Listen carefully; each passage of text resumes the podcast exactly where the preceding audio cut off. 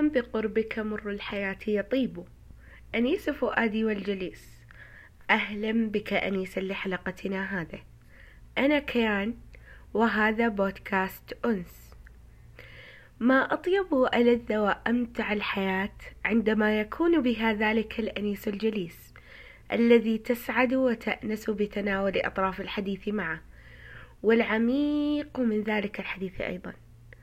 تتراوح الضحكات وتطفأ وهجة الكؤوس حولكما، لكنه لا يطفأ وهجكم، ومن شدة قرب القلوب وألفتها يظنه الناس أخا ولدته أمك، بينما هو أخ وهبته الحياة لك. عندما يضيق الفؤاد فإذا به أذان صاغية لتمتمات قلبك وانكساراته، ومساندا ومساعدا لما تشكوه، فإذا بك تأتيه مشاركا له أفراحك وانتصاراتك إثر مسانداته العديدة، فتجده مرحبا مصفقا مهنئا ومباركا. ما أعدلها من حياة إن رزقت هكذا أنيسا، وإن سلبتني الحياة كل ما لدي. يكفي أن يكون هناك من يتقاسم الشعور معي، ضعفي وقوتي، فرحي وحزني، سقوطي وانتصاري، جميع تقلبات الحياة بي.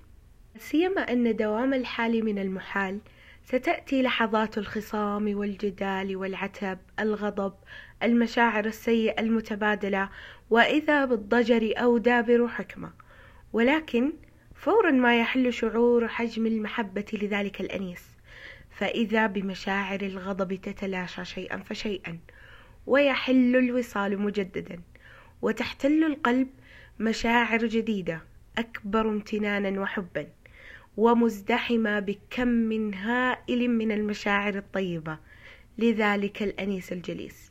وكما قيل، لولا التغافل عن أشياء نعرفها ما طاب عيش ولا دامت موداته.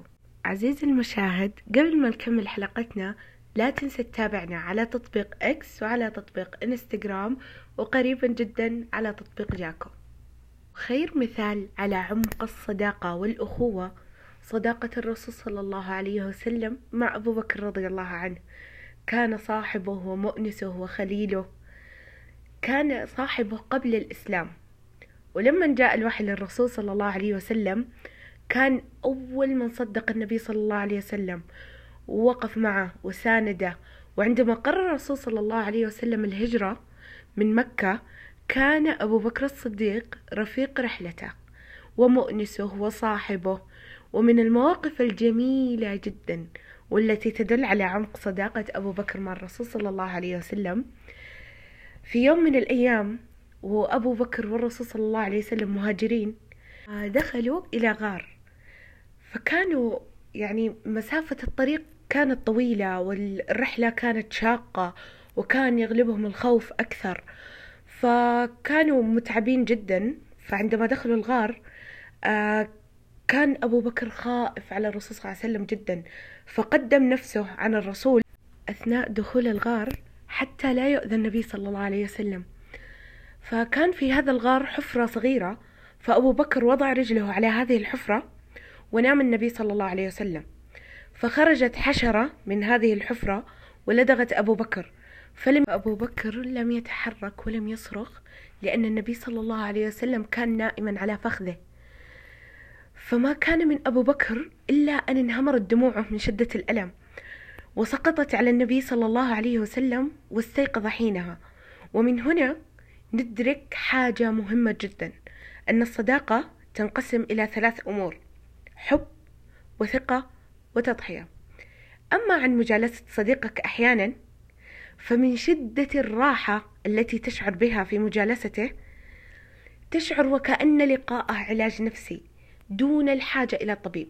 فمثلا أنت في يوم من الأيام كنت متضايق جدا، وقابلت صاحبك المقرب، وحاولت ما تبين إنك زعلان أبدا، لكن من نبرة صوتك، حركاتك، أو أحيانا حتى النظرات حس إنه فيك شيء، وسألك وش فيك، وبدأت أنت تفضفض وهو يطبطب عليك ويواسيك ويحاول يشيل هذا الحمل معك ويعطيك بعض الأشياء اللي تحفزك نفسيا، اللي تغير من جوك، وأحيانا حتى تكون بعضها ذبات سامجة عشان بس يبغاك تضحك، ويقوم يسوي قهوة أو يسوي شاهي عشان وتبدأ أنت ترتاح وتنسى الموضوع، ونفسيتك حبة حبة مع الجلسة والضحك والمزح تتغير. عرفت هذا الشعور؟ هذا هو الهدف الأساسي من وجود صديق، أنه يكون أنيس لك في فتراتك الصعبة. إذا في يوم من الأيام أقدمت على ذنب أو أقدمت على خطأ، إذا كان عندك أصدقاء وما منعك أحد منهم من هذا الذنب أو الغلط وردك عنه، راجع اختياراتك، لأن أحد أهداف وجود الأصدقاء في حياتنا ما يسمحوا لنا أبدا نغلط.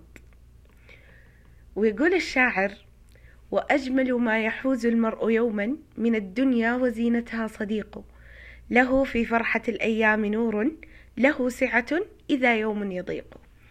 فاختياراتك صداقاتك بعناية بمثابة اختيارك لطريق ستسلكه في حياتك، فأنت ستختار أنيسك وصديقك ورفيق دربك، ستختار سندك وقوتك، ستختار من سيحكمون الناس عليك منه. ختاما، اللهم اجعل لنا صديقا خليلا طيبا نقيا، يكون لنا صاحبا في الدنيا وصاحبا في الجنة. ومن باب الصداقة الطيبة، أرسل هذه الحلقة لأصدقائك. دمت بأنس يا صديقنا، وطاب يومك.